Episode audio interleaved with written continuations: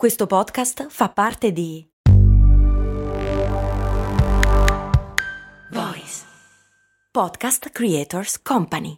Aspetta, devo fare la spesa, fermati qui all'MD. Ma è un discount. Eh, e quindi? E costa poco. Eh, e quindi? Vuol dire che vende cose che arrivano da chi? Ci sono prodotti italiani. Ah, e vabbè, ma vende tutti i prodotti fatti da chi? Da produttori seri che conosci anche tu. Ah, e allora perché è così conveniente? Buona domanda, ma puoi fare di meglio. E allora perché non ci sono mai andato? Ecco, bravo.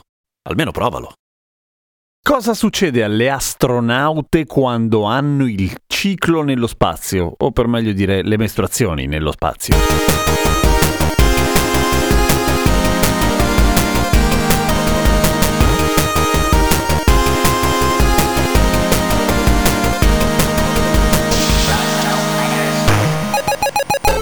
Ciao, sono Giampiero Kesten e questa è Cose Molto Umane, il podcast che ogni giorno, sette giorni su sette, ti racconta o ti spiega o Boh, qualche cosa. Tipo, come si fa nello spazio a gestire le mestruazioni? Allora, quando si parla di mestruazioni e astronaute, di solito viene fuori una storia molto simpatica in cui la NASA ne esce molto male e in cui gli ingegneri della NASA soprattutto fanno la figura dei babbi, cioè la storia in cui Katie Sullivan e Sally Ride, due appunto tipe che dovevano fare le astronaute e partire nel 78 lassù nello spazio, si trovarono a gestire una quantità quantità di assorbenti interni un po' fuori scala, nel senso, quando prima di partire chi ovviamente preparava gli astronauti e le astronaute e faceva il check insieme a loro dell'equipaggiamento, chiese a una delle due se poteva andare il numero di assorbenti interni che era stato preventivato, circa 100. Ovviamente si trattava di un viaggio piuttosto breve, non dovevano andare tipo su Marte, per cui era un numero incredibilmente spropositato e chi rispose, ovvero Sally Ride, disse anche la metà andrà benissimo benissimo, vai tra, non ti preoccupare. Ma la verità è che in realtà la cosa venne raccontata in un modo non del tutto aderente a quello che furono i fatti, cioè sì, effettivamente erano 100 assorbenti interni e sì, evidentemente erano troppi, ma la verità è che non si sapeva bene che cosa succedesse lassù o laggiù, perché lo spazio è un po' tutto intorno a noi, a una donna che aveva le mestruazioni, cioè c'erano anche medici che ipotizzavano che potesse andare tutto molto molto male, cioè che il sangue non sarebbe drenato fuori fuori e che si rischiasse un'infezione di quelle brutte brutte. Per cui in realtà quello che successe, cioè quando la NASA propose di caricare una quantità esorbitante di assorbenti interni per quel viaggio, fu semplicemente l'approccio solito della NASA ai problemi, cioè cerca di pensare al peggior caso e trova una soluzione.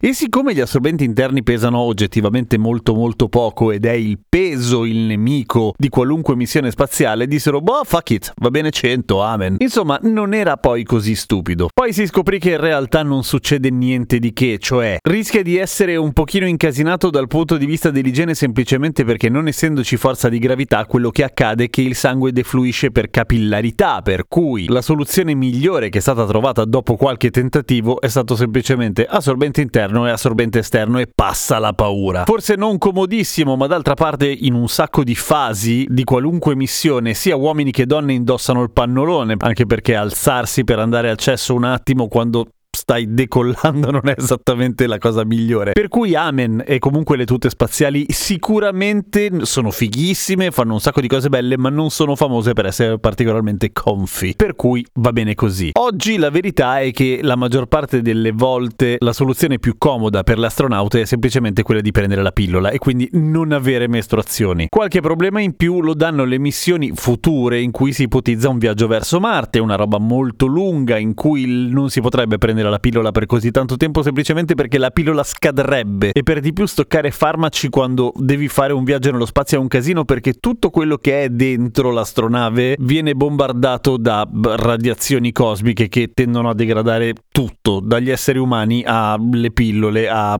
cibo, a qualunque cosa. Insomma, non fanno bene le radiazioni. Se si vuole tanto tanto tanto prendere in giro gli ingegneri della NASA hanno fatto figure peggiori, per esempio quando hanno progettato il primo modello di bagno spaziale, che appunto non essendoci forza di gravità non puoi pisciare giù da qualcosa ma devi attaccarti qualcosa a quello che hai in modo da non pisciare per tutta l'astronave ed è ovvio che un pisello dal punto di vista dell'ergonomia è molto più intuitivo, cioè lo infili in un tubo di base. Un apparecchio da attaccare alla vulva rischia di essere più difficile e in quel caso gli ingegneri fecero un po' di così, tentativi, trial and error, non, funzionava benissimo all'inizio. Pro tip, se l'aneddoto del centinaio di assorbenti interni fa ridere solamente se lo racconti male e manca un pezzo, invece è molto buffo l'aneddoto raccontato da Michael Collins, un astronauta dell'epoca delle missioni Apollo, che racconta appunto la questione del tubo in cui dovevi infilare il pisello. Siccome i piselli non sono tutti uguali, tu dovevi dare la misura, però invece di dover scegliere fra small, medium e large per evitare di ferire l'ego maschile degli astronauti, la NASA propose tre misure diverse, ovvero extra large, immenso e incredibile.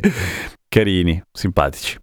Vabbè. Quindi se siete ascoltatrici e andate nello spazio e pensate che avrete il ciclo in quel periodo, ricordatevi assorbente interno e esterno combinati e zero problemi, raga. Commenta la puntata e condividila alle tue amiche astronaute o agli amici astronauti o agli amici e basta, e le amiche e basta, quelli curiosi che vogliono ascoltare un podcast che dura poco e che ti racconta qualche cosa ogni giorno. A domani con cose molto umane.